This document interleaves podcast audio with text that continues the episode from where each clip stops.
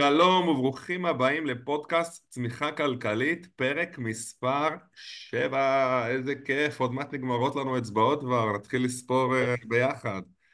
אז אנחנו נמצאים כהרגלנו בקודש, אנוכי אריאל נכון ואביב מור זיוף, יועץ כלכלת משפחה ויועץ עסקי, והיום יש לנו נושא סופר סופר מעניין, קוראים לו כסף קל. אביב, מה זה כסף קל?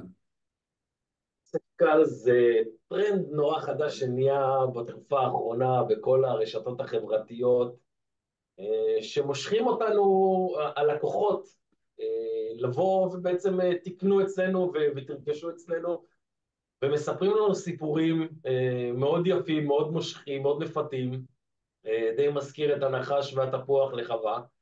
של אה, בוא תהיה אצלי ותראה איך אני עוזר לך לעשות מיליונים ואיך אני עוזר לך לעשות אה, מלא מלא מלא כסף בלי מאמץ, מעבודה מהבית, תוך כדי שאתה נח, תוך כדי שאתה ישן. אה, בגדול אני אגיד שכסף קל זה איזושהי המצאה או אגדה אורבנית יפה כזאת, שאומרת רק תהיה איתי ואני אדאג לך לכל השאר. לומר לך את האמת, לא נתקלתי בחיי בכסף קל, אלא אם מצאת אותו ברחוב, ואז זה כסף קשה של מישהו אחר, אבל חוץ מזה, או זכייה בלוטו, אין באמת הגדרה לכסף קל. אתה זה, זה, זה איזשהו... יש שיר כזה של סבלימינל ועצל, שנקרא ילד הרחוב, אומר כסף קל קיים רק בסרטים, בפנטזיות ולעיתים גם בעולם הפשע. ואתה יודע, זה, זה שיר משנות אלפיים, והוא נכון עד ימינו. זה... יש, יש כמו בדיחה כזאת, שיש איזה מישהו שאומר, אה, תכף נדבר מה זה כסף קל, כל ערב לפני שהוא הולך לישון בלילה, מתפלל לבורא עולם, בורא עולם, בורא עולם, תעשה שאני אזכה בלוטו. עשרים שנה, כל לילה, לפני השינה, אה, בורא עולם, בורא עולם, תעשה שאני אזכה בלוטו. עד שכבר אחרי באמת הרבה שנים לבורא עולם נמאס והוא מתגלה אליו בחלום ואומר לו, נשמה שלי, אני אתן לך לזכות בלוטו, רק כבר תשלח טופס, תעשה משהו. אז גם בשביל הכסף הקל, כביכול, צריך לדעת ללכת ולשלוח את הטופס, לא משנה מה שנקרא. לא שאנחנו מפצירים חלילה, אה, לא שאנחנו כרגע מעודדים אה, לשלוח לוטו, טוטו או הימורים, אלא סתם כדי, מה שנקרא, בשביל המשל, בשביל להבין את הרעיון. שבסוף גם בשביל מה שנראה לנו קל, אנחנו צריכים להיות בתנועה, צריכים לבצע, צריכים לעבוד, צריך לעשות משהו לעבר הכסף הקל הזה, כביכול כסף קל, עכשיו אנחנו קצת נפתח את זה כמובן. אז... רק אנקדוטה כן. ברשותך, גם באלה שזוכים בלוטו מהיכרותי עם שניים שהגיעו אליי, אה, גם כמו שקלו הגיע, ככה קלו נעלם, אה, והשאירו אותם עם חובות גדולים כמו שווי הזכייה. וואו, וואו. כן, יש לא מעט מחקרים על זה. אז קל גם זה, לא הייתי אומר. היה לי, היה לי אה, בטיקטוק, שעשיתי, התחלתי אותו כטיקטוק פרודיה, שהיה מדבר על איך עושים כסף קל. והייתי זורק שם כל מיני, אשתי והייתה שואלת אותי, איך עושים כסף קל, ואז הייתי זורק לה כל מיני שטויות כאלה שאתה שומע ברשתות החברתיות, איך אתה מתעשר בן רגע. והיום נראה לי קצת ניגע בזה יותר, ונרחיב באמת מה זה ההגדרה הזאת של אה, כסף קל, והאם הוא באמת כסף קל. אנחנו רוצים בעצם לומר לכם משהו כזה. בואו נצא מתוך נקודת הנחה שנשים את המונח הזה כסף קל בסימן שאלה מאוד גדול. בואו ניתן לזה שם אחר, בואו נקרא לו כסף חכם, אוקיי? אה, אני חושב שלפחות אני נורא מתחבר להגדרה של שהכסף שלנו צריך להיות חכם. ברגע שאנחנו אומרים הכסף חכם, אוקיי, גם הבן אדם הכי חכם בעולם הוא צריך מה שנקרא לעשות משהו בחוכמה שלו ואני רוצה לתת דווקא אה, מונח מעולם הספורט שאני נורא נורא נורא מתחבר אליו וגם אה, אפילו בהרצאה בכיתה של הבן שלי בשבוע שעבר הסברתי את זה לתלמידים המתוקים בכיתה ד' ואמרתי להם קחו את שני השחקנים הכי גדולים בדור, בדור שלנו לפחות בשנים האחרונות, גם מסי וגם רונלדו, לא משנה את מי אתם מעדיפים, אני בכוונה נותן את שני, ה... שני היריבים הכי גדולים, מה שנקרא. עכשיו, לשניהם יש כישרון מדהים, יוצא דופן, אוקיי? שכנראה מה שנקרא התברכו על ידי אלוהים באמת בכישרון אדיר. אבל האם הכישרון לבד מספיק? ותכף נחבר את זה לכסף קל או לכסף חכם. לא, ממש לא. הם הראשונים שבאים לאימון לפני כולם, והם האחרונים שהולכים, נשארים בסוף אחרי שכולם הולכים, וגם כשהם מגיעים הביתה יש להם משטר תזונה, שינה, אה, אימון בנוסף עם, עם, עם מאמנים פרטיים שהוא פשוט מעל הטבע. כלומר, הכישרון שלהם מהווה איזשהו אחוז מסוים, והעבודה הקשה שמביאה את הכישרון שלהם לכדי ביצועי שיא ברגעים הכי קשים והכי מותחים, זה בעצם מה שהופך אותם לגדולים ביותר, או כל ספורטאי או כל בן אדם. לא משנה גם כמה אנחנו חכמים, וכמה אנחנו קולטים, וכמה אנחנו יכולים ללמוד, אם לא, לא נהפוך את זה לביצוע, אם לא נהיה עקביים במה שאנחנו עושים, אם לא נדאג להשתפר כל יום עוד קצת ולהיות כל הזמן באינטנסיביות, לא משנה כמה נלמד, אגב, איזה קורסים נעשה, תכף נדבר על זה, וכמה באמת אה, נחכה את הגדולים ביותר, אם לא תהיה לנו מה שנקרא את אותה עוצמה, את אותה סבלנות, עוד משהו שתכף נגיע אליו, אוקיי? ואת אותה עקביות, כנראה שהכסף הקל הוא יהיה כסף קל, אבל למי? לזה שמכר לנו את הרעיון של הכסף הקל. יכול להיות שהוא הפך את זה לכסף קל, אבל גם הוא היה צריך לעשות איזשהו קמפיין, היה צריך לצלם קורס, היה צריך לכתוב ספר, לא משנה.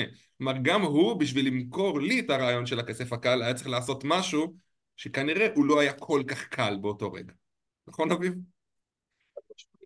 חד משמעית. כל אדם שהוא אה, מומחה בתחומו, זה לא נגלה אליו ביום בן רגע, זאת אומרת, הוא היה צריך לעבור אה, הרבה מאוד שלבים בדרך שהם לא היו לו קלים. ברוקר או סוף, אני יודע ש, שכשאני, אני לא ברוקר, אבל כשאני שכרתי במניות, הפסדתי הרבה מאוד כסף, קל זה לא היה לי עד שהתחלתי להרוויח כסף. אה, לפני שמונה שנים, כשהעסק הראשון של אמא של אשתי נפל, קל זה לא היה עד שהפכנו להיות עסק רווחי. אה, המילה הזאת, קל, היא המצאה, זה מה שנקרא להיות חכם. אה, הדבר הכי קל שאתם יכולים בעצם לעשות הוא לפתח את המוח שלכם. זה הדבר הכי קל שאתם יכולים לעשות, הווידאו נמצאת לרשותכם, עומדת לכל מקום, אה, ולכן המילה כסף קל זה איזשהו גימיק שיווקי נורא חמוד, נורא יפה, הוא לא, הוא לא רלוונטי אלינו. אגב, בהקשר למה שאמרת עם, אה, עם שני השחקנים הגדולים בדורם, אז היה איזשהו ראיון פעם עם ריו פרדיננד, בלם מנצ'סטר יונייטד, הוא סיפר שהוא היה בחדר עם אה, קריסטיאנו רונלדו, אחרי שהם אה, סיימו אימונים והם ישנו במלון אה, לפני משחק.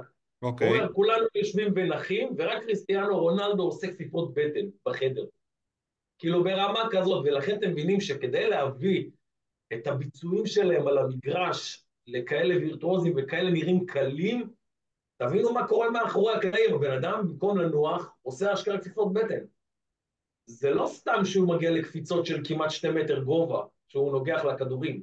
גם אם הוא נולד אתלט, יש לו, יש משהו שהוא בגנים, הוא אתלט, אבל הוא מביא את האתלטיות שלו ברמת ביצועי שיא ולרמה עקבית כזו, רק על ידי אימונים ועוד אימונים ועוד אימונים. אני רוצה, רק כדי לתת עוד נקודת מבט, שוב, זה אותו דבר, יש uh, סיפור מאוד uh, מעניין שנחשפתי אליו לאחרונה, על חברת WD-40 או למוצר WD-40 אני מניח שבקרב הגברים המוצר הזה יותר נפוץ זה תרסיס שקונים אותו היום בכל טמבוריה, בכל אה, חנות אה, כלי עבודה ובכלל בהרבה מקומות.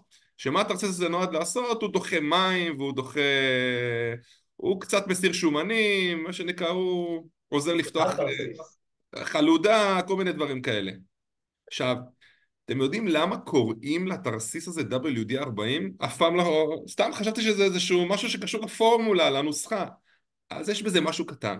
מסתבר שבשנת 53, 1953, אולי כבר תשמעו את הפודקאסט יהיה 2053, אנחנו לא יודעים, אבל uh, מסתבר שלקח קבוצה שבעצם לצוות ה... ש... שבא לפתח את המוצר הזה, את הפורמולה הזאת, 40 ניסיונות, אוקיי? עד שהם הגיעו לפורמולה. עכשיו תחשבו מה זה בניסויים מדעיים, 40 פעמים לבצע את הניסוי מההתחלה ולשנות כמובן את התרכובות ולנתח את הנתונים. זה שנים של עבודה. שנים, ובפעם ה-40, מה קרה? הם מצאו את הנוסחה המנצחת. אני בטוח שמאז הם עוד שדרגו אותה, כן? אבל, אבל תבינו שלקח להם שנים. שנים של עבודה, שנים של עקביות, שנים של, של חוסר ויתור עד שהם הגיעו לזה. ואז הם יצרו מוצר מנצח שכמובן עם שיווק נכון ומכירות נכונות. היום זאת חברה ששווה מיליונים, אוקיי? ומוכרת את המוצר הזה ובטח יש להם עוד מוצרים בכל העולם, מאוד מוכרים, נסחרים בבורסה. אז נכון, לא כולנו כנראה נייצר את המוצר הבא של WD-40, אנחנו רק רוצים לתת טעימה בעצם ממה המאפיינים. יש, ש, ש, שבסוף מביאים אותנו לכסף החכם הזה. וורן באפט, למי שמכיר, אנחנו נשתמש בכל מיני ציטוטים מעניינים היום שאנחנו, גם אבי וגם אני ככה מתחברים אליהם. וורן באפט זה, הוא אל ההשקעות הכי גדול בעולם, היום, נכון להיום, אוקיי? הוא הגורו, מה שנקרא, הוא הסמן הימני, יש, לזה הרבה, יש לו הרבה מאוד סופרלטיבים. למי שככה קצת בתחום של ההשקעות וקצת מכיר את ההיסטוריה. ויש לו משפט שאני לא בטוח שאני מנסח אותו מדויק, אבל אני רוצה שנבין את הרעיון ואני מאוד אוהב אותו.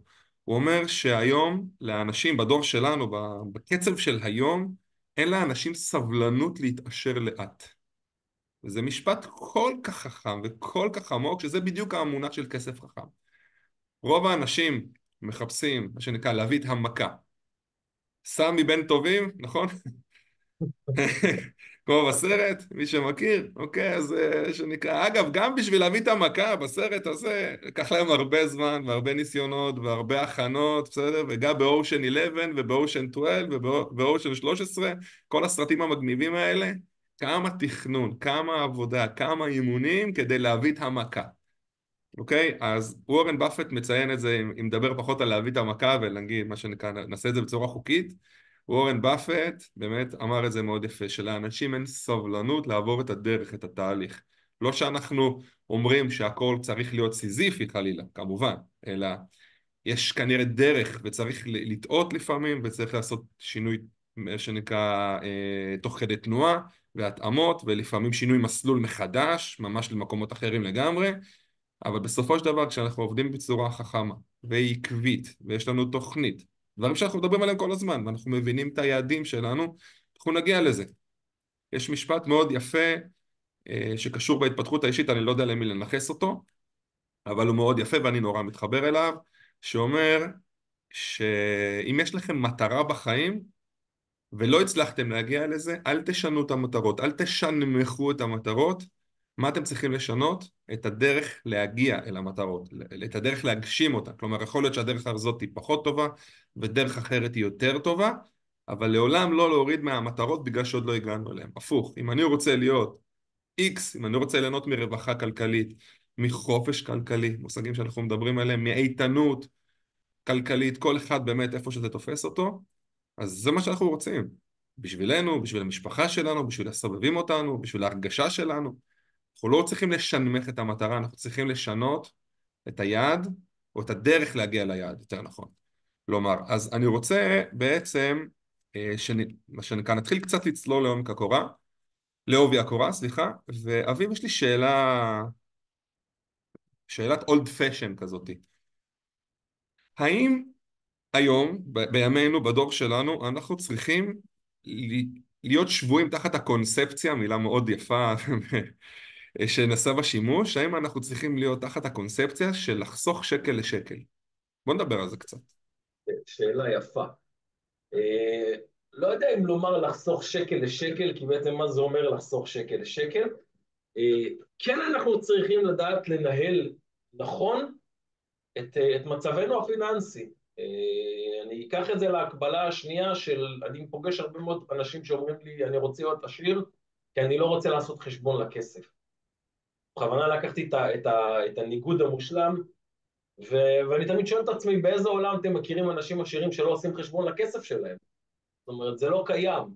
אני לא מכיר אדם עשיר שלא יודע מה קורה לו בחשבון, בחשבון הבנק, שהוא לא מנהל את העסק שלו ברמת, ברמת השקל או ברמת הבורג, תלוי אם זה מפעל. פגשתי גם הרבה בעלי עסקים שהם יודעים ברמת הבורג מה קורה להם במפעל. וואו. אז איזה, איזה בן אדם שמעולם לא היה עשיר חושב שאדם עשיר הוא אדם שלא יודע מה קורה לו בחשבון הבנק. אז כן, לדעת לנהל את החשבונות שלכם אה, ברמה הזאת. אה, אתם רוצים לקרוא לזה ברמת השקל, אפשר לקרוא לזה ברמת השקל, לדעת לנהל את הכסף. אה, זה בהחלט אה, חשוב, זה בהחלט נחוץ. אה, איך, איך אני בעצם מחבר את הקונספציה, מה שנקרא ה-old school, אוקיי? של ה... שמע, מה שאתה מרוויח, אתה שם בצד X, אולי שם את זה בבנק באיזה פקמון חמוד כזה, בסדר? איזשהו חיסכון, מקבל על זה איזה רבע אחוז, חלילה, כן, לא יודע, כל אחד איפשהו זה, ומה שחסכתי זה מה שיש לי, זה בעצם מה שלימדו אותנו, מה שנקרא, הדורות הקודמים. זה מה שהם יבינו, זה מה שהם ידעו. איך אני לוקח... בואו, אני רוצה שנבין נעזור פה לאנשים להבין איך אני, אני לא אומר שאנחנו לא צריכים לחסוך את השקל הזה, הרי כל מה שאנחנו עושים פה בעצם, למה נועד? כל הסדרת הפודקאסטים האדירה הזאת שלנו, למה היא נועדה? בין היתר, להסביר איך אנחנו חייבים לחסוך, קודם כל את, את השקל הזה, כי אנחנו עובדים מאוד קשה, ולא משנה כל אחד איפה זה תופס אותו, זה לא משנה אם אתה בעל עסק או אתה בעל חברה, אתה עצמאי, אתה שכיר, אתה בין לבין, אתה סטודנט, לא, אתה בפנסיה, זה לא משנה.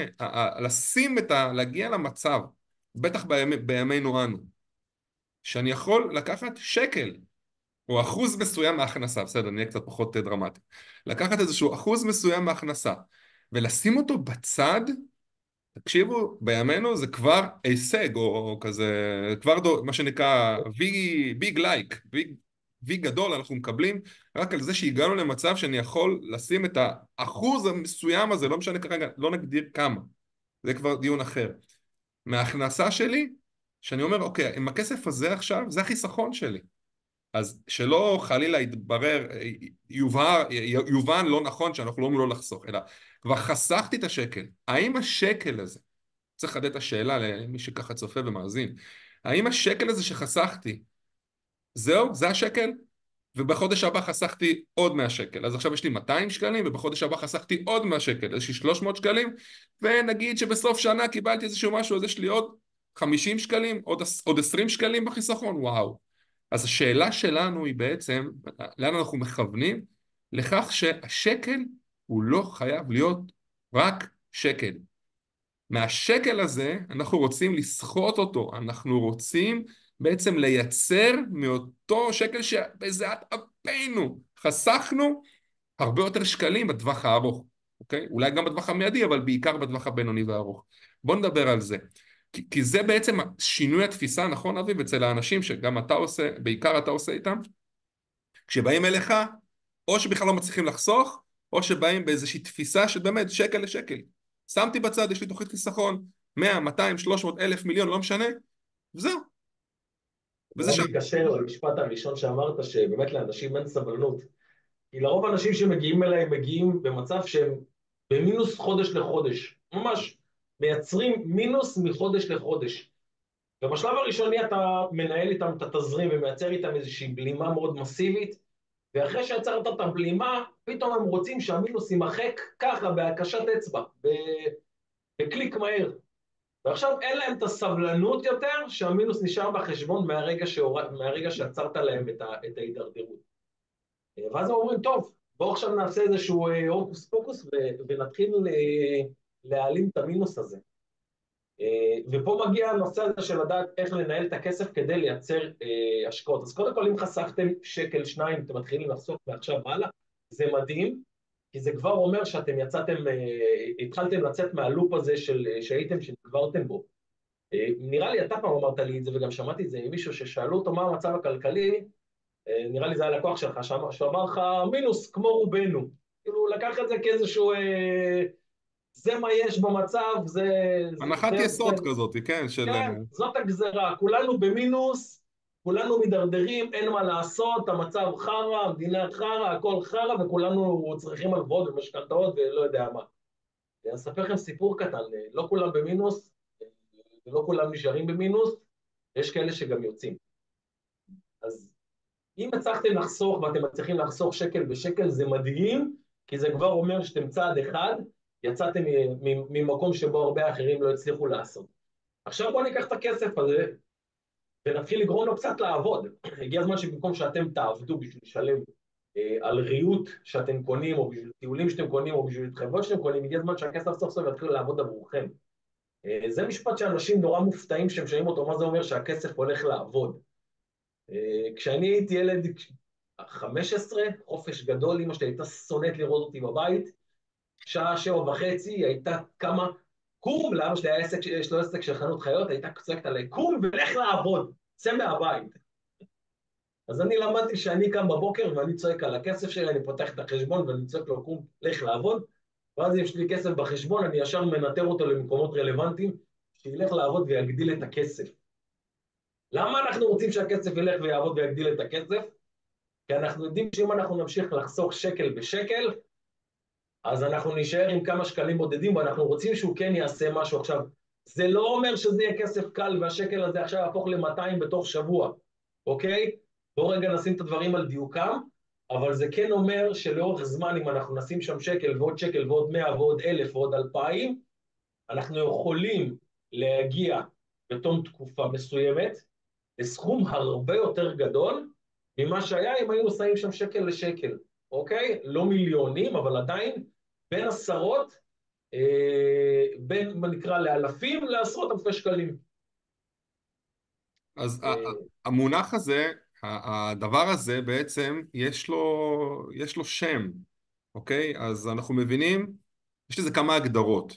אה, יש לזה, קודם כל, אפשר להגדיר איזה כסף שעובד בשבילנו. יש אפשרות להגיד זה כסף שאנחנו ממנפים אותו, אוקיי? שוב, יש פה הרבה הגדרות למה זה מינוף, אבל בשביל, בשביל הפשט. אנחנו יכולים להגיד שאנחנו ממנפים את הכסף שלנו, אנחנו, מייצ... אנחנו נותנים לו לעבוד, אנחנו מייצרים עוד כסף מהכסף.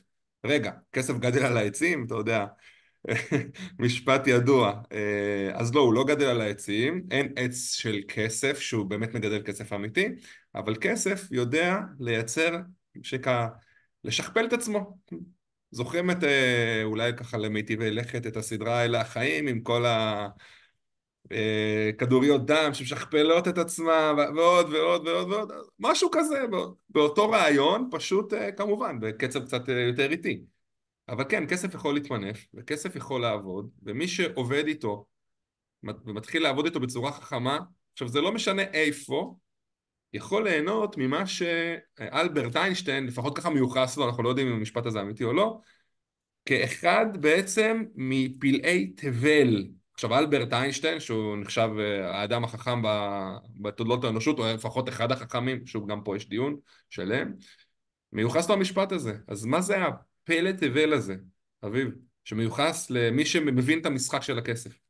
הפלא הזה נקרא ריבית דריבית, אז אה, בואו רגע נסביר מה זה אומר. כשאנחנו אומרים כסף הולך לעבוד, זה בעצם אנחנו רוצים שהכסף הזה ייצר לנו תשואה. התשואה הזאת נקראת ריבית, הדבר הזה קבוע כמו בהלוואה, אתם לוקחים הלוואה, אתם משלמים ריבית על ההלוואה הזאת. כנ"ל כשאתם לוקחים כסף להשקעה, אתם משקיעים את הכסף, הכסף צובר לנו ריבית. עכשיו, הפלא השני שנקרא שהוא הריבית, הוא ריבית דריבית, זאת אומרת, שמתי 100, הכסף עשה לי 10%, עכשיו יש לי 110. עכשיו... רגע, רגע, הריבית... שנייה, אני חייב לעצור אותך. כי, כי יש, פה, יש פה משהו שלפעמים קשה בשנייה הראשונה להבין אותו. אני יכול לקבל ריבית כמו שאני משלם לבנק או לגוף אחר, ריבית? יש פה לפעמים אנשים כאילו קצת בשוק מה, מה, מעצם האמירה הזאת. בוא, בוא שנייה נדבר על זה. אז, אז אנחנו מדברים על ריבית על תשואה או ריבית על הלוואה? אני עכשיו שם את הכסף שלי באיזשהו מקום, בסדר? איך פתאום הוא צומח? כלומר, אתה, אוקיי. שם, אתה שם אלף, שמת אלף שקלים עכשיו, בואו נעשה את זה פחות. שאלה מצוינת. אז uh, התשובה שלך היא כן, uh, ואני אסביר על זה לעומק. יש גופים שיודעים לעשות הרבה יותר כסף, הרבה, ריבית הרבה יותר גבוהה מהבנק, גם בין אם אתם שמים את הכסף בפק"ם או בחיסכון ואתם מקבלים על זה 4%, ובין אם לקחתם הלוואה מהבנק, אה, בוא נאמר פריים, אה, לא יודע מה, פלוס אחד, שזה יוצא בערך היום, לפי היום הריבית זה 6.25, אז 7.25, יש בתי השקעות שיודעים לעשות תשואה הרבה יותר גבוהה גם במספר הזה, אוקיי? אמ, לא לנקוב שמות, אבל אם מישהו היה שם מכם על מדד ה-S&P השנה, אה, המדד הזה עשה 25 אחוז. וואו. אוקיי? המדד הזה עשה בשנה האחרונה, אנחנו בשנת, היום אנחנו ב-24, אבל 2023 נגמר בתשואה של 25 אחוז לפה, לשם. זאת אומרת, במילים אחרות, שכמו שאני מקבל בעצם כסף מהבנק, והבנק עבור זה שנתן לי את הכסף גובה ממני עמלה, בסדר? עמלה הזאת זאת ריבית, דיברנו על זה גם בפודקאסט הקודם, הרבה מאוד על מה זה ריבית. אז כמו שאני בעצם משלם לבנק עמלה, העמלה הזאת היא ריבית עבור כסף שקיבלתי, על אותו משקל אני יכול לקבל, אם נעשה את זה פשוט, עמלה מגוף אחר, עכשיו יכול להיות שזה הבנק, יכול להיות שזה חברת השקעות, לא משנה כרגע, יש עוד פעם מיליון סוגים, אוקיי? אני יכול לקבל עמלה, קניתי נכס להשקעה ואני מקבל עכשיו כל חודש שכירות, זה עמלה, בסופו של דבר, נגדיר את זה במונח הכי רחב, הכי פשוט, עבור הכסף שקיבלתי, ש, ששמתי שם, נכון? אז יש אין ספור גופים בעצם, או, או אפשרויות, שבהן אני לוקח את השקל הזה שחסכתי, או את האלף שקלים, או את המיליון שקלים, זה לא משנה כרגע מה הסכום, ותמורת זה שנתתי אותם למישהו, אוקיי? הוא משלם לי עמלה. זאת בעצם התשואה, זאת בעצם הריבית. זה השלב הראשון, מה שנקרא היותר פשוט. עכשיו בואו נדבר על הפלא הגדול הזה שאיינשטיין דיבר עליו, של הריבית דריבית. עכשיו אחרי שבעצם הרווחנו כסף על, ה, על הכסף שנתנו, הרווחנו ריבית, כסף גדל, אנחנו כבר לא עם 100 שקל בחשבון, אנחנו עם 110 שקל בחשבון. עכשיו ה-110 שקל הולכים וגדלים, כי ה-100 לא נשאר כבר 100, הפך ל-110. אז עכשיו עם 110 עשינו תשואה, אוקיי? ה-110 הפך ל-120. לאחר מכן ה-120 אוקיי, נכנס לשחק, ובמקביל אגב, אם אתם מנהלים את זה נכון, אתם תמשיכו להזרים במקביל עוד כסף לחשבון, לקופה הזאת, ואז היא תצבור עוד ריבית ועוד הגדלה. תדמיינו שאתם עושים, הממוצעים הולכים אזור, בוא נאמר, בין, בין 5 ל-10 אחוז. אני הולך פה על המס, מה שנקרא על, ה, על הבטוח. יש תקופות שאתם תעשו יותר, יש תקופות שאתם תעשו פחות, אבל זה בין 5 ל-10 אחוז אה, תשואות של רווח. מי לא היה רוצה את זה? אז רגע, בואו נסכם את זה, כי זה, זה דבר מאוד חשוב. עכשיו, יכול להיות שחלקכם מכירים, יכול להיות שחלקכם לא, אבל, אבל תמיד טוב לשמוע את זה שוב. בסופו של דבר מה שקורה, שזה לא רק שקל לשקל, שיש לי עליו אה, מה שנקרא איזושהי תשואה מאוד קטנה, הרווחתי עכשיו, שמתי 100 שקלים, נגיד שבתום השנה הרווחנו 10 אחוזים, שיהיה קל. אז עכשיו יש לנו 110 שקלים. עוד לפני שהזרמנו, לפני שהמשכנו להזרים כסף, זה שנה ראשונה. בשנה השנייה בעצם נקודת הפתיחה שלי היא כבר לא 100 שקלים, כמו שהיה בשנה הקודמת, עכשיו היא כבר 110 שקלים. ועל ה-110 שקלים האלה, אם עשיתי עכשיו עוד 10% תשואה, בשנה הבאה זה כבר עוד 11, שק... עוד 11 שקלים. זאת אומרת שבשנה השנייה, בסוף השנה השנייה, יש לי כבר 121 שקלים. ובשנה השלישית, שוב נגיד לשם הדוגמה עוד 10 אחוזים, 133. 130, בדיוק, כלומר זה אפקט הריבית דריבית, כלומר אני מרוויח לא רק את הריבית, אלא אני מרוויח ריבית על הריבית שכבר הרווחתי. אוקיי, זאת ההגדרה בעצם הכי פשוטה של אפקט הריבית דריבית. וככל שאתם תזרימו יותר כסף למקום הזה, כך הכסף יגדל משמעותית. זאת אומרת, הכי נכון זה להמשיך להגדיל את הקופות האלה.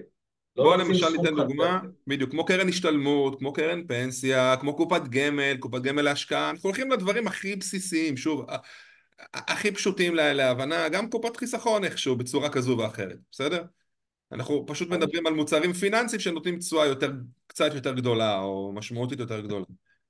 אז... יש, יש היום הרבה מאוד סוגים של השקעות, אה, זה הכל נורא תלוי בכמה כסף יש לכם, אבל אנחנו רגע פונים לקהל של מה שנקרא עכשיו רוצים להתחיל מאפס, והקופות האלה קופות שאתם יכולים להתחיל איתן מסכום נורא נמוך של אה, קופת גמל להשקעה, אני חושב שאתם יכולים מ-100 שקל בחודש, ממש ברמה הזאתי, אה, וזה יכול להיות לכם אפיק יותר אה, מצוין. יש כמובן קופות הרבה יותר רציניות ובתי השקעות הרבה יותר רציניים, ששם הסכומים זה רבע מיליון ומעלה, כרגע זה לא בואו רלוונטי, נדבר על זה גם בפודקאסט הבא, יש לנו פודקאסט שלם שמדבר. על השקעות כמובן, אז אל תדאגו. כרגע אם יש לכם את ה-50-100 שקל האלה בחודש, שלחו אותם לעבוד.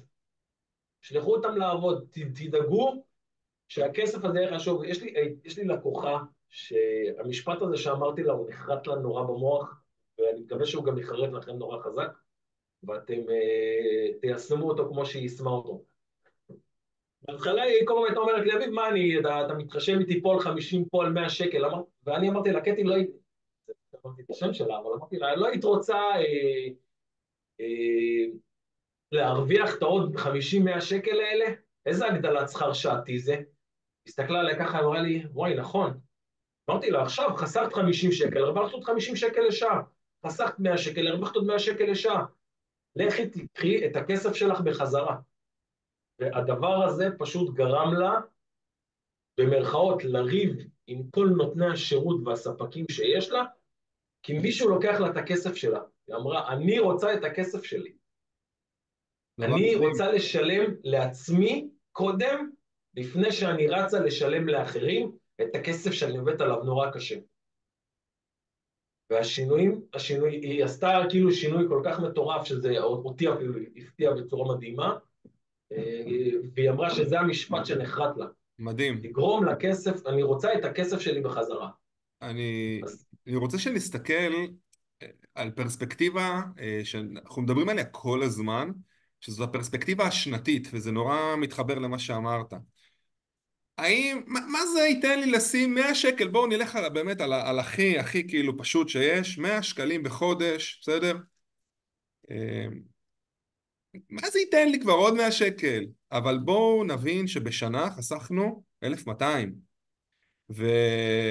ובעשר שנים חסכנו כבר 12,000 לא רק זה, זה כסף שגם ממשיך לעבוד, כלומר זה חיסכון בנטו, זה מה שאני אומר, אבל אם נתנו לכסף הזה לעבוד, אז בפרספקטיבה שנתית, בפרספקטיבה רב שנתית, אנחנו יכולים למצוא את עצמנו פתאום עם הרבה מאוד כסף שגם חסכנו אותו ולא שמנו לב אליו, המאה שקלים, המאתיים שקלים, שוב, אנחנו לא הולכים פה על הדברים המורכבים, זה מצד אחד, ומהצד השני, הכסף הזה המשיך לעבוד בשבילנו, אז ה-12 אלף שקלים האלה בעשר שנים, הם יכולים להיות בטווח של, בהשקעה נבונה, יכולים להיות פי שתיים, פי שלוש, שוב, תלוי איך, כמה ולמה.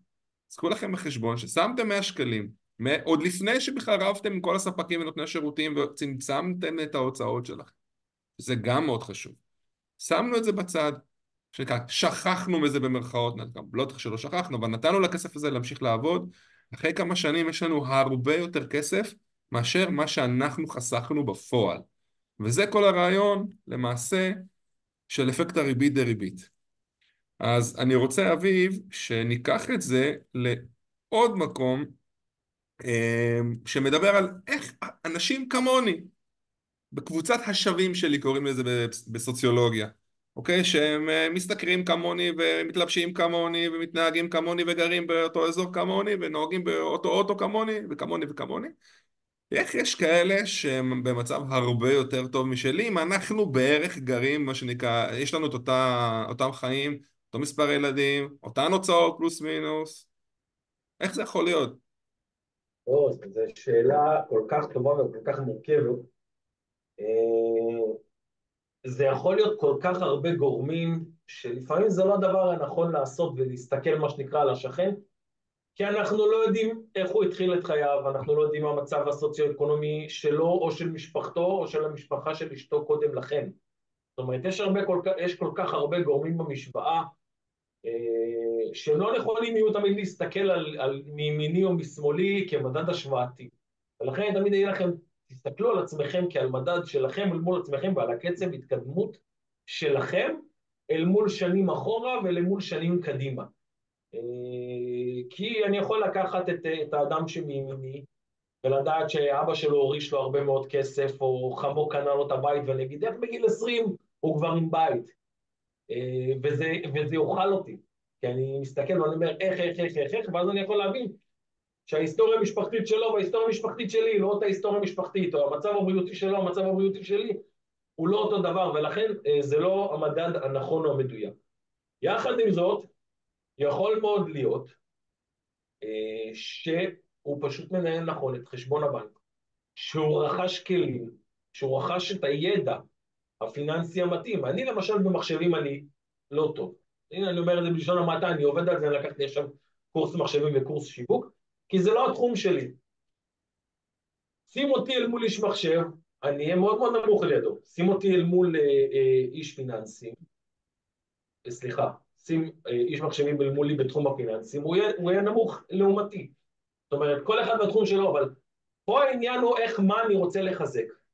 וכשאני הולך ובוחר שאני רוצה לחזק את העולם הפיננסי ואני ארכוש את הכלים ואני ארכוש את הידע כדי לגדול ולהתפתח בתחום הזה, אני כן אוכל להשיג את היעדים האלה. כשאני לא אהיה שם, אני לא ארכוש את הכלים האלה, אני תמיד אמשיך להיות במצב אה, שמה שנקרא לא, לא תואם את ציפיותיי. ולכן אם כבר אנחנו חוזרים לנושא הזה של הכסף הקל, הדבר הקל, ואני שם לו במרכאות, עוד לא יהיה קל, הוא יהיה החכם או הנכון, הוא לשפר את, ה, את, ה, את השכל, לרכוש את הכלים הנכונים, לרכוש את הכלים המתאימים, שיעזרו לי להשיג את אותן תוצאות, כמו שאני שואף לאדם שאני רואה לשכן, לצורך העניין. זה בסדר לבוא ולראות מה שיש לשכן ולהגיד, אני רוצה את אותם דברים שיש לו. לבוא ולהגיד, איך לא יש את זה ולי אין את זה, אה, פה הייתי קצת, מה שנקרא, אומר, אה, זה, זה לא השלב הנכון לשאול את זה. יותר נכון לדעתי להגיד, אם יש לו, וזה לא משנה למה יש לו, גם אני רוצה לראות איך אני מגיע לאוטו, בוא ניקח את זה לדברים החומריים עכשיו, לטיול הגדול, לאוטו היותר אה, מפונפן, לבית היותר גדול, כל אחד שהוא מה שבאמת אה, נכון לו, חשוב לו, אני בכוונה משתמש כרגע במונחים חומריים, אוקיי? כי כסף קצת מתחבר גם לחומר, אז אין מה לעשות. אה, אבל בואנה, אביב, שמע, אתה אומר דברים יפים, תרכשו כלים, תעשו זה... אין לי זמן. כולנו חיים פה בסיר לחץ, עזבו את התקופה הספציפית הזאת שהיא משוגעת, מדברים באופן כללי. איפה הילדים, ואיפה העבודה, ואיפה שעות נוספות, ואיפה לקוחות, ואיפה טלפונים, ואיפה ואיפה ואיפה אין לנו זמן לא לספורט, ובקושי טיול עם הכלב אני מצליח לעשות כשאני חוזר מהעבודה, אתה מדבר איתי עכשיו... אה, לך תרכוש כלים, לך ת, תלמד, תתפתח, איפה זה מתכנס בחיים? קודם כל אתה צודק, אה, זה המשפט הנפוץ ביותר, אה, אין לי זמן, אני עובד עד מאוחר, או אני עובדת עד מאוחר, אני חוזר, ילדים, סידורים, ארגונים, איפה אני מוצא לזה זמן? אין תשובה קלה לתת לכם לזה, וזה מה שנקרא למצוא זמן ולייצר זמן. כי אם זה חשוב לכם, ואם אתם רוצים להצליח בדבר הזה ולצאת מהדבר הזה, אתם תצטרכו לתת שם אה, את, ה, את הזמן הזה. אתם תצטרכו למצוא לשם את הזמן הזה, אתם תצטרכו לייצר את הזמן לזה על חשבון דברים אחרים. זה עניין של תעדוף ועניין של סדר עדיפויות, וגם אם זה אומר שאתם תישנו שעה פחות בלילה, או תקומו שעה יותר מוקדם בבוקר, אם אתם רוצים באמת להגיע לדבר הזה, אתם תצטרכו לעשות את זה. אם, אה, זה עניין של, נקרא לזה ויתור עצמי. כי באים אליי הרבה מאוד לקוחות ואומרים לי את אותו דבר, אין לי זמן לזה, אין לי זמן לזה, אין לי זמן לזה, ובסוף, אחרי שאנחנו, מה שנקרא, אה, משקפים להם את הדבר הזה, הם רואים שאם הם קצת יחשבו יצירתי וקצת ייצרו התאמצות יתרה, הם ימצאו לזה זמן. אני אדבר איתך על אחד האנשים היום בתחומנו שנחשבים, זה אה, גרנט קרדון, שאני ואתה מכירים אותו. ויש לו איזה סרטון שהוא מדבר, שהוא אמר שבתחילת דרכו הוא היה עובד 18 שעות ביום. הוא לא היה עובד 8 שעות או 12 שעות, הוא היה עובד 18 שעות ביום. או שזה זאת אומרת, אם הבן אדם הזה שהיום הוא אה, מולטי מיליונר, אולי אפילו מיליארדר, אני כבר לא, לא יודע בכמה סכומו נאמד, היה מסוגל לעבוד כל כך הרבה שעות ולהגיע לדברים האלה, ואתם רוצים להשיג את אותן תוצאות, או אפילו לא את אותן תוצאות, אבל רבע מהתוצאות האלה. אז תעבדו בבית, שהוא העסק שלכם, את הארבע שעות האלה ביום. אם אתם רוצה... יכולים ללכת ולעבוד 12 שעות או 8 שעות אצל המעסיק שלכם, ולעשות שם שעות נוספות. ואז אתם מגיעים הביתה, ועל העסק שלכם, אתם לא, מוכנים, לא יכולים או אין לכם זמן להשקיע שעה או שעתיים, אני מצטער שאני כזה ברוטלי, אבל אל תתפלאו שהעסק הזה לא יצליח.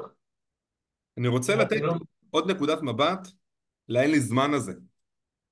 כי זה משהו ש... כשאני נחשפתי בעצם לסוגיה הזאת של הניהול זמן, כשאנחנו שומעים ניהול זמן זה נשמע נורא צבאי, נורא ילדותי, נורא איזה סדנה שעשו לנו איזה פעם במשרד כי היה תקציב לסוף שנה והיה צריך לגמור אותו, נכון?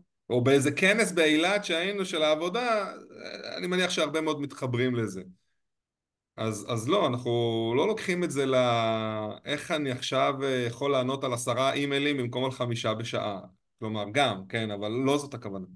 אני רוצה שנדבר על המצב הסביר שבו אנחנו מגיעים הביתה אחרי יום עבודה, אוקיי? לא משנה, שכיר, עצמאי, עובד מהבית, עובד בזה, אני אומר להם, מגיעים הביתה כאילו עושים את הסוויץ' שנגמר עם העבודה. מה הלו"ז שלנו? אוקיי, בהנחה ויש פה עניינים של בריאות איתנה, סבירה, בסדר, כמובן לא בן אדם שיש לו חלילה איזושהי בעיה. מה אנחנו עושים? אנחנו שוקעים ברוב המקרים, אולי עם האישה, אולי עם הילדים, אולי עם הבעל, אוקיי, נגיד וכבר התייחסנו למשפחה, מה שלא תמיד קורה, אבל נגיד שעשינו את זה. לאן אנחנו שוקעים? בואו ניקח, עכשיו הגענו לשעה שמונה בערב. לאן אנחנו שוקעים? לכלום ולריק או של החדשות, או של הבינג' מול הנטפליקס, או מול אה, אפליקציה אחרת, או מול איזה סדרה, מול האינטרנט, או גלילה אינסופית וחסרת משמעות ברשתות החברתיות שיכולה להימשך שעות, אפילו לפעמים לתוך הלילה, כי אנחנו לא מצליחים להירדם. אז רגע. שוב, לא בכל מצב, אבל אני רוצה שתבינו את הרעיון. אין לנו באמת זמן, או שאנחנו בעצם מנצלים את הזמן שלנו בצורה פחות, אה, בואו נגדיר את זה, חכמה, אוקיי? נכון שבהרבה מאוד מקרים אנחנו רק רוצים, מה שנקרא, להתנתק מן העולם, זה בסדר. לא אומר לא לצפות בטלוויזיה ולא אומר לא לצפות לעולם החדשות, יש כאלה שגם יגידו את זה, אבל לא, לא נהיה קיצוניים, או לא לעשות סדרה, לא לעשות בינג' בסדרות שאנחנו אוהבים, או לראות סרט, או לצאת, ברור. אבל בעולם הדתי, אוקיי, יש מונח שנקרא בואו נקבע עיתים לתורה. ובואו נקבע, לא, לא צריך להיות עכשיו החרדי הכי גדול והצדיק הכי גדול בדור. אומרים בואו נקבע זמן מראש, אנחנו יושבים ולומדים, עכשיו עשר דקות, חצי שעה, בואו נשים את זה בלוז, מה אנחנו כל הזמן מדברים? מה שלא יהיה כתוב לא יהיה. עכשיו אם אנחנו נקבל החלטה, אנחנו אומרים, שמע, אי אפשר להתחיל מ-0 ל-100 ביום אחד, נכון, אבל אם אנחנו נקבל החלטה שכל יום, רבע שעה, עשרים דקות, אנחנו, יש לנו פודקאסט שאנחנו שומעים אותו, יש מישהו שאנחנו אוהבים, יש ספר, אגב, היום גם לא צריך uh, לקרוא את הספרים, הרבה מאוד, ספר, הרוב הספרים הכי טובים היום כבר גם בעברית uh, כבר מושמעים, כלומר uh, דיגיטלית, אפשר תוך כדי הליכה, תוך כדי נהיגה. האם אני בדרך לעבודה, צריך לנסוע ממקום למקום, יש לי חצי שעה, 40 דקות, מה אני עושה בזמן הזה? עוד פעם שומע חדשות, עוד פעם כאוס, עוד פעם סתם מוזיקה? אולי נשים, נשמע משהו, נשמע הרצאה מעניינת. כלומר, יש אין ספור, ואמרת את זה קודם, הזדמנויות היום להיות בתקשורת אוקיי? מקדמת, שיכול ללמוד ממנה. נכון שלפעמים אם אני יושב עם דף ועט זה יותר, נקלט יותר טוב, ומאשר לשמוע את זה באוטו בדרך, או בהליכה, אבל אין בעצם, אני טוען שברוב המקרים, לא בכולם, אבל ברוב המקרים אין באמת בעיה של זמן. יש, אני לא אגיד את זה איזה בעיה, אני אגדיר את זה, יש חוסר איזון בתעדוף. כלומר, והתחלת להגיד את זה קודם, אם אני בסוף מחליט לשים את העיתים, מה שנקרא, אני מחליט לרשום את זה בלו"ז, וזה חקוק בסלע, ואני מקדיש את הזמן הזה לעצמי, זאת ההשקעה הכי טובה שיכולה להיות בעולם ההתפתחות האישית. אומרים, קודם כל, תשקיע בעצמך, ואחר כך, כשאתה תהיה יותר גדול, אתה תוכל להשקיע באחרים. אתה לא יכול לתת יותר ממה שאתה היום, בסדר? אה, ולכן אם אנחנו נגיד, נחליט שאנחנו מקדישים פרק זמן קטן ולאט לאט זה בא עם התאבון, הרעב בא עם התאבון, עם האוכל, אוקיי? תאבון בא עם האוכל. ולכן עוד קצת ועוד קצת פתאום אנחנו נמצא את עצמנו שבואנה במקום לשרוף שעה במשהו אני יכול להגיד עכשיו זאת שעה שלי, לא כל יום, פעמיים בשבוע, שלוש שעות בשבוע. אני לוקח שעה, שוב לא משהו דרמטי. ואני אף אחד לא מדבר איתי עכשיו, עכשיו אני לומד, עכשיו אני עושה בואו ננסה להיזכר אפילו חלקכם ש... עשיתם איזשהו קורס או למדתם לימודים אקדמיים, לא משנה מה, תוך כדי שכבר התחתנתם ויש לכם משפחה, יש ילדים מתרוצצים. האם בגלל שהייתה משפחה או היו ילדים לא למדתם למבחן? אוקיי?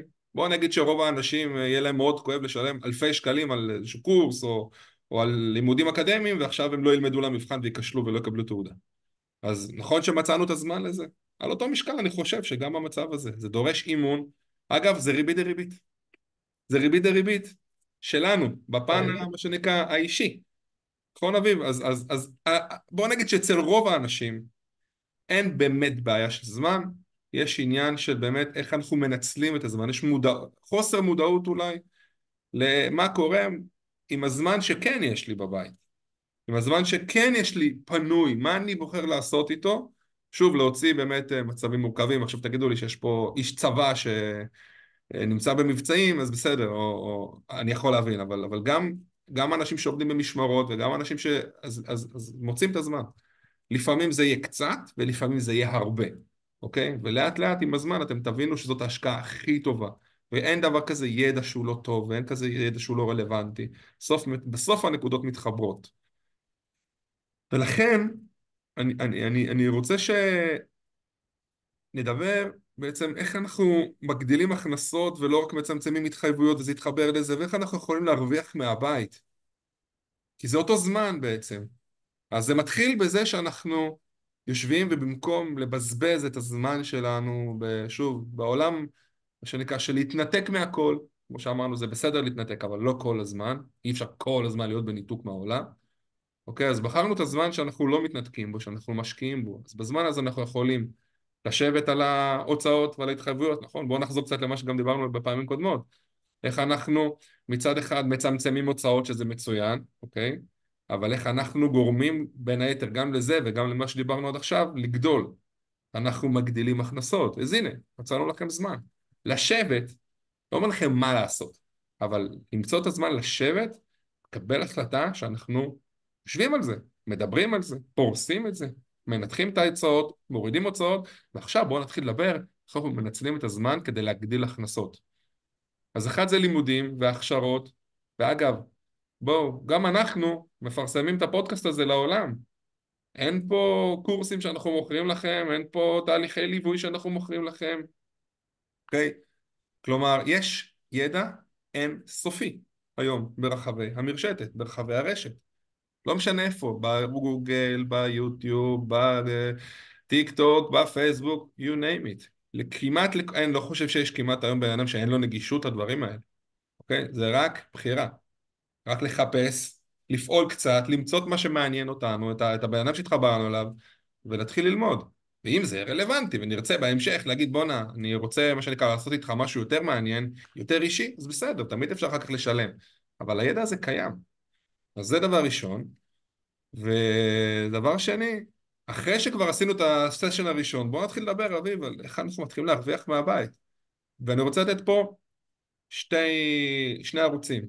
הראשון זה מה שדיברנו עכשיו, כל מה שדיברנו עד עכשיו, אוקיי? תכלס, קצת על אה, איך להגדיל את ההכנסות, ואנחנו נדבר עוד על השקעות בהמשך, ואיך הכסף יעבוד בשבילנו, אז זה משהו אחד. אבל הדבר השני, מה, גם אני יכול, אני שכיר, או שאני עצמאי, אני טכנאי מזגנים, אני מת על הדוגמה הזאת, אני מכוני רכב, אני איקס, לא משנה כרגע, כן, בלי, בלי כותרות. מה, אני יכול לעשות עוד משהו שזה לא מה שאני עושה בעבודה? בוא נדבר על זה קצת. אז קודם כל התשובה היא חד משמעית כן. כל אחד יכול לעשות עוד משהו בזמנו הפנוי. אה, אני בזמנו לקחתי את התחביב שלי והפכתי אותו לתחביב מניב. אה, ככה חרוז. תחביב כן, מניב, כן, אהבתי. אני נורא אוהב אה, לעבוד בעץ. כאילו אם לא הייתי מה שאני היום הייתי כנראה נגר, זה היה החלום הכי גדול שלי להיות נגר. ואני הייתי אוהב ללכת אה, ברחוב, למצוא קרשים, למצוא דברים ישנים שמרוסים, לשפץ אותם ולתקן אותם. באמת זה תחביב שלי, אני כל הזמן קונה כלי עבודה. כאילו אשתי מסתכלת עליי, אומרת לי, מה, כבר תפתח נגרייה מרוב שאתה קונה כל פעם עוד מקדחה ועוד מסור, ויש לי מסור שולחני, והיא אומרת לי, מה, זה בשביל שולחן לקידוש אתה צריך לקנות אותו. ואני כל פעם הייתי הולך ומוצא דברים, משפץ אותם, ואחרי זה מה אני עושה עם הדבר הזה? אין לי מה לעשות עם הדבר הזה, אז הייתי מוכר אותו. וואו. כן, וזה היה מביא לי עוד, לא יודע מה, 500 שקל, 400 שקל. עכשיו, הייתי עושה את זה כי אני ממש אוהב את זה. עכשיו, אני יודע שיש אנשים שאוהבים לצייר, יש אנשים שאוהבים לסרוג או לרקום או לתפור.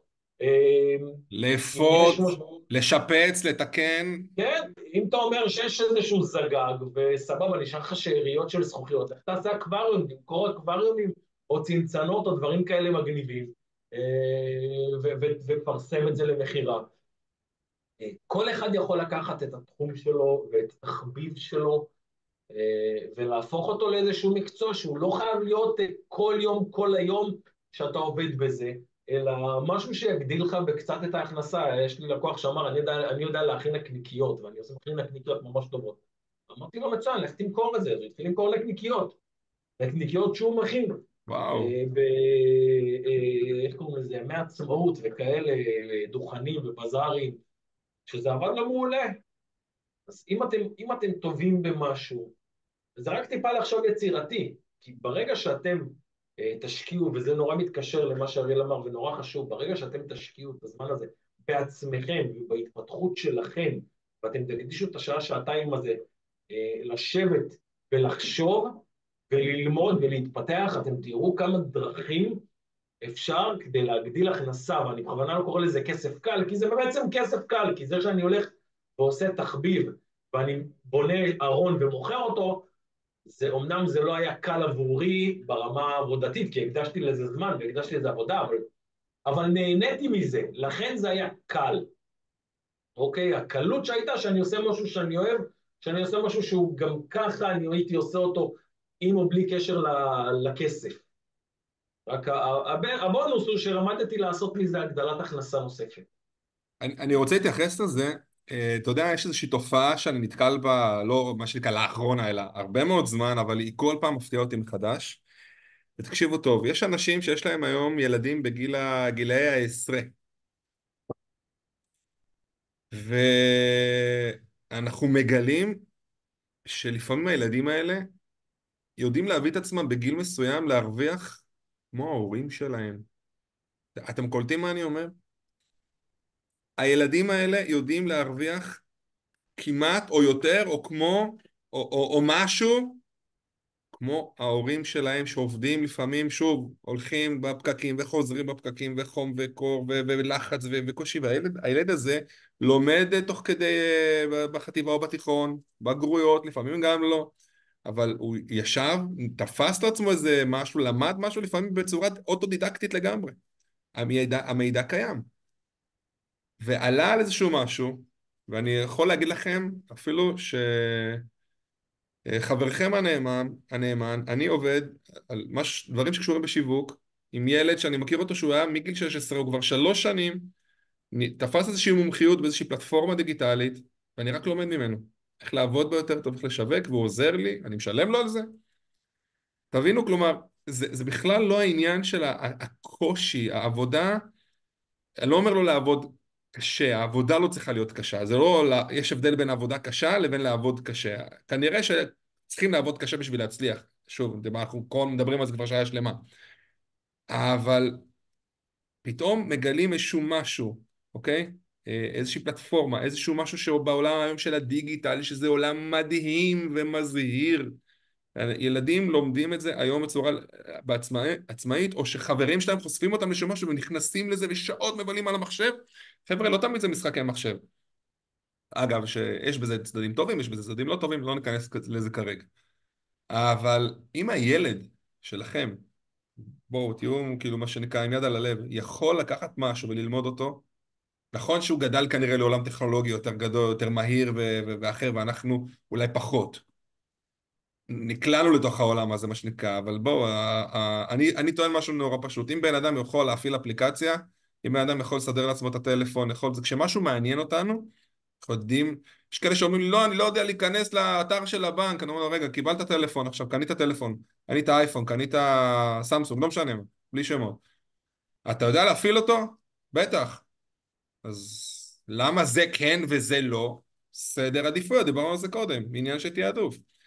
אז יש באמת שפע אינסופי בעולם, רק צריך, מה שנקרא, להיות עם הרדארים פתוחים. אם זה עם ילדים היום יכולים לעשות כסף, ואני אני אומר את זה שוב, וזה מדהים אותי כל פעם מחדש. בסוף אני אתרגל לזה, אבל עדיין, אני, עדיין, אני עדיין נדהם מזה. ילד שלפעמים אני, אני, אני רואה שיכול להרוויח יותר מההורים שלו, על משהו שהוא עושה, מה שנקרא, על הדרך, שנקרא בכיף, גם אנחנו יכולים, גם כולנו, כל אחד מאיתנו יכול. לפעמים זה דורש ללמוד, לפעמים זה דורש הכשרה, לפעמים זה אומר שאנחנו צריכים שמישהו יסביר לנו את זה, ולא נלמד את זה לבד מהיוטיוב למשל, או מאיזה משהו שהורדנו. אבל בסדר, קחו את זה ככה לתשומת לבכם. אני רוצה שנדבר, אביב, על אה, איזשהו משהו שככה התחלנו איתו ואנחנו לקראת סיום נגיע אליו. שעכשיו אנחנו מבינים מה זה כסף קל ומה זה כסף חכם, מה הגבול, בסדר? בואו ננסה לצייר איזשהו גבול תיאורטי שבין כסף קל לבין כסף חכם או בין כסף חכם לבין כסף קל.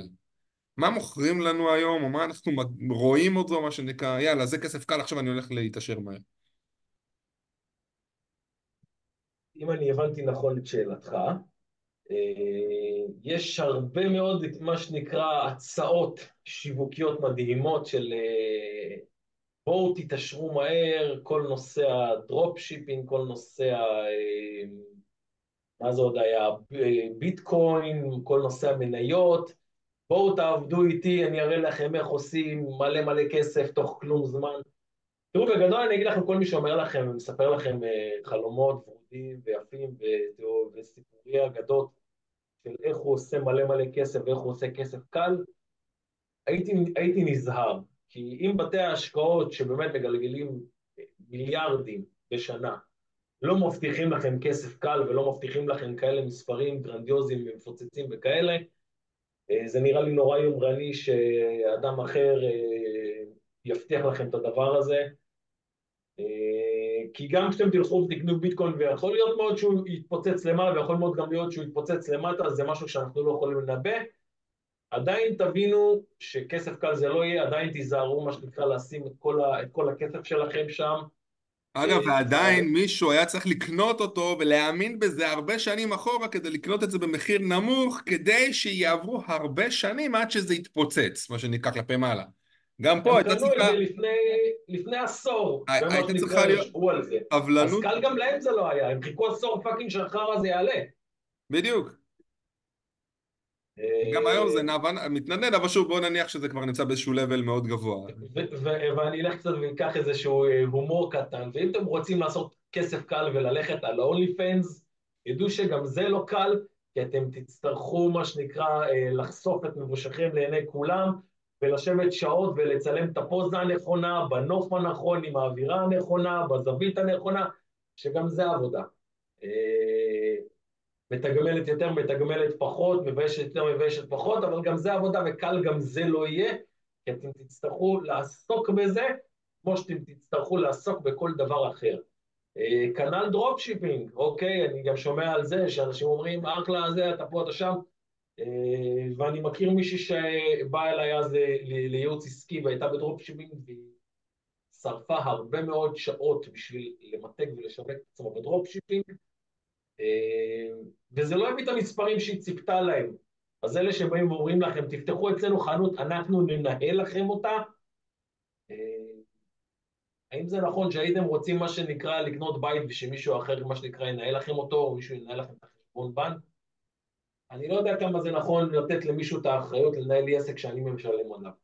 בוא נגיד ככה, שאנחנו מבינים שמתוך כל מה שדיברנו עד היום, ובטח ככה מהמילים שלך, שההצלחה ברוב המקרים מגיעה אחרי ניסיונות אין ספור, תזכרו את ה-WD40, תזכרו את רונלדו במסי, תזכרו שוב מיליון, מיליון דברים אחרים, תזכרו את הביטקוין, אפילו הנה משהו ככה, שככה דיברנו עליו ממש לפני דקה. בדרך כלל זה דורש סבלנות, זה דורש התמדה, זה דורש uh, לדעת להתמודד גם עם כישלון או כשזה לא מצליח או כשאנחנו צריכים לשנות את הכיוון, אוקיי? כי גם על כל אחד שהצליח יש הרבה מאוד שלא הצליחו, לא משנה כרגע באיזה תחום, אוקיי? יש כאלה שנשברו באמצע, אז ההתמדה, לדעת שאנחנו רצים לטווח ארוך, לדעת שאנחנו מכוונים את עצמנו ואנחנו לא נשארים תקועים על שום דבר, זה בעצם המדד להצלחה. וזה הכסף החכם ולא הכסף הקל, אוקיי? ובזאת אנחנו מה שנקרא נתכנס לסיום. בסשן הבא אנחנו נדבר על השקעות, אז יהיה מאוד מעניין. אה, ככה, פה יהיה יותר מגניב כזה, אני חושב, יהיה ככה סשן מעניין. אז חברים, שיהיה לכם אה, המון בהצלחה, מקווה שלקחתם, שמתחילים להפנים, ובמקום להשתמש במונח כסף קל, בואו נשתמש במונח כסף חכם, אוקיי? ש, שבסופו של דבר יעבוד עבורנו, וזה לוקח זמן, אבל ברגע שמצאנו את מה שנקרא את הדרך, אחר כך הוא הופך להיות כאילו קל. הוא כאילו קל. אני רוצה גם להוסיף, תשקיעו בעצמכם, והכסף יהיה התופעה, תוצאת לוואי של העובדה שאתם משקיעים בידע של עצמכם. כי ברגע שאתם תשקיעו בהתפתחות שלכם, בין אם זה הפיננסית, בין אם זה התנהגותית, בין אם זה הניהול זמן, כתוצאה מהשינויים האלה הכסף יבוא. אתה לא יכול להשאיר אייפון עם עדכון משנת 2000, כמו שאתם דואגים לעשות עדכון לטלפונים שלכם, כמו שאתם דואגים לשדרג את הטלפון, ככה תדאגו לשדרג את, ה, את, ה, את ההבנה שלכם ואת השכל שלכם ולהתאים אותו לתקופות. ואם אתם לא יודעים מה זה מניות, אז תלמדו מה זה מניות, ואם אתם לא יודעים מה זה אה, ביטקוין, תלמדו מה זה ביטקוין, אתם לא יודעים מה זה כל דבר אחר, שיווק, אני לא מבין בשיווק, והלכתי ועכשיו אני לומד שיווק. תדאגו לעדכן את השכל. זה הכלי הכי טוב, הכי חזק שיש לכם, וכשהוא יהיה חד, וכשהוא ינהל נכון, וכשהוא יהיה, אה, מה שנקרא, אה, בראש ובראשונה, אז הכסף יבוא, כי אתם תדעו בדיוק מה לעשות. ועל זה אני אסכם את המשפט uh, הידוע שאומר, מה זה מזל? מוכנות שפוגשת הזדמנות. חוץ מזה שהלכתי ברחוב ומצאתי מזוודה מלאה בדולרים, בואו נשים את זה רגע אחד בצד. שוב, אמרת את זה קודם, זה היה כסף קשה של מישהו אחר, וזה גם לא שלי בכל אופן, אז בואו נדבר על משהו שהוא חוקי ושהוא שלי. מזל זאת מוכנות שפוגשת הזדמנות, אז אנחנו רוצים שאתם תהיו מוכנים ונכונים, כדי שכשההזדמנות הנכונה תגיע, תדעו מה שנקרא, תדעו להבין אותה ותדעו לקטוף אותה. אז עד הפעם הבאה חברים, שיהיה לכם בהצלחה.